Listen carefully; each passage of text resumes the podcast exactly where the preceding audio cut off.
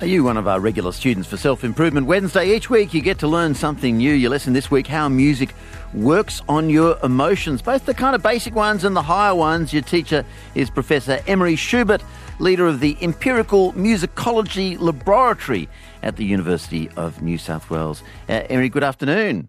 Good afternoon, Richard. Now, let's start with this idea of music you couldn't live without. Maybe something like this. You ain't nothing but a hound dog. You're crying all the time. And that's the music I can't live without. Do, do most people cite a piece of music, uh, cite that they can't live without music? Not most people, but there's more than 90% of the population love music, and about 6 to 10% of them will say they just can't live without music. I wonder if they mean that literally. It's more an indication, isn't it, of how important it is in their lives.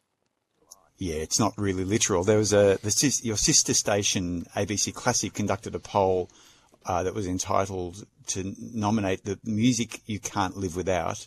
127, more than 127,000 people nominated something. So that doesn't mean that they can't literally live without it. If you have the choice between a nice meal and that piece of music and you were really hungry, you'd probably go for the meal. And um, the the piece that was nominated most frequently was a piece by Beethoven. Yeah, the second movement of number five. Piano Concerto, number five. The most frequently nominated piece in ABC's classic poll of pieces we cannot live without.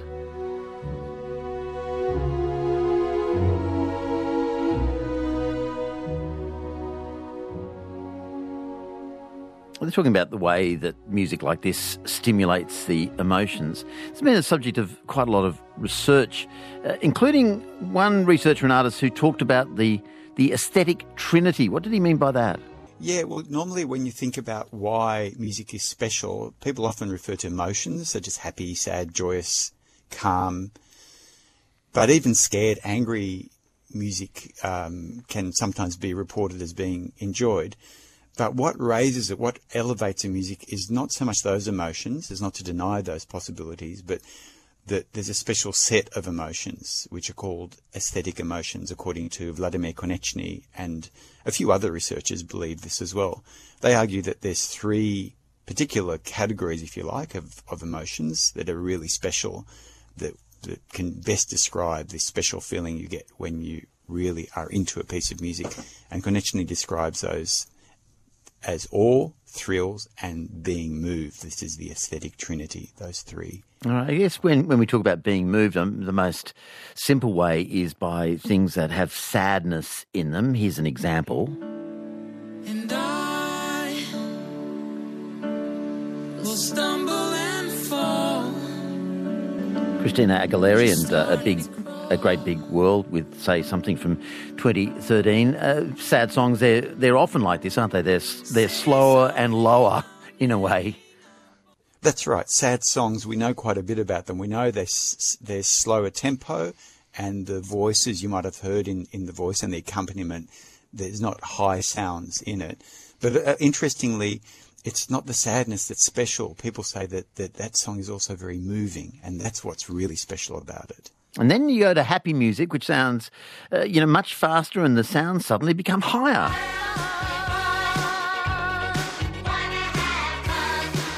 Cyndi Lauper, of course. Girls just want to have fun, and yeah, totally different tempo and and and, and totally uh, different uh, pitch to it. Yes, so it's got the higher pitch and the faster tempo. If you compare that to to the um, to say something that we heard a moment ago, uh, but probably, probably people wouldn't classify that as being moving. They wouldn't classify it as being one of the aesthetic trinity. So tell us more about those aesthetic emotions and how they differ from these more, I suppose, garden variety of emotions. Yeah, well, the aesthetic ones, uh, there's something special about them. The garden variety ones are ones like happy and sad, and we can make a fairly good, you know, mathematical model to say, well, if you want to have a piece of music that's happy, make it fast and high pitched. And if you want something sad, make it slow and low pitched. But to make something give you the sensation of being moved or a sense of awe or being thrilled, the aesthetic trinity, it's a bit harder to, to reduce it to this formula. One uh, piece of music by Pink Floyd has been used by researchers to evoke thrills in listeners. So let's listen to this.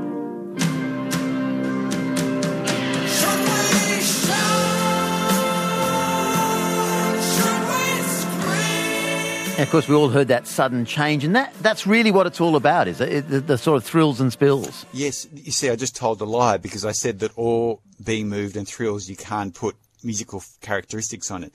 But indeed, as you just mentioned, that researchers have found that for that particular emotion of the aesthetic trinity, the thrills, it is possible under some circumstances to detect a musical characteristic.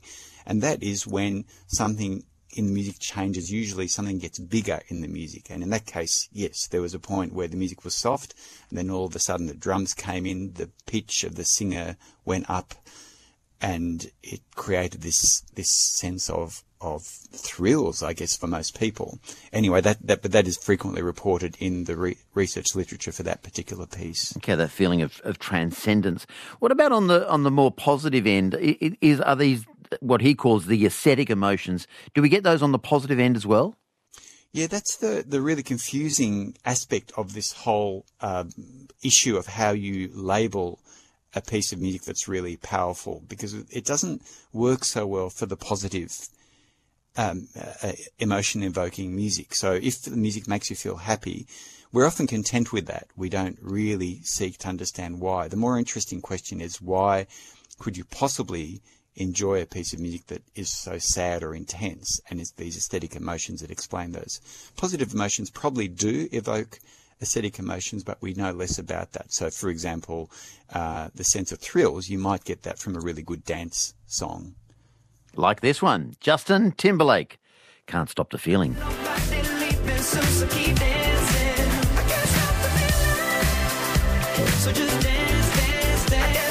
It's, it's interesting to look at the words of this song, isn't it? You know, I can't stop the feeling, so just dance, dance, dance. It's really saying that music can do something that language can't do, isn't it?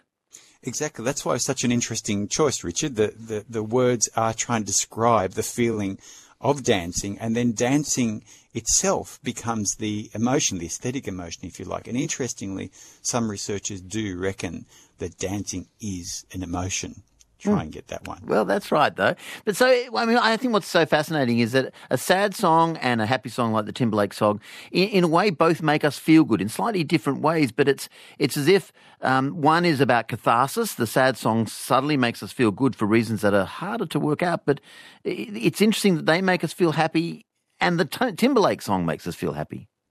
Yeah, and, and the aesthetics uh, researchers, there's a bit of history there because they, some people who do research on aesthetic emotions claim that it's a high level of emotion that is associated with high level music. So they don't go in for this flimsy lights music that just makes you happy. You want something deeper.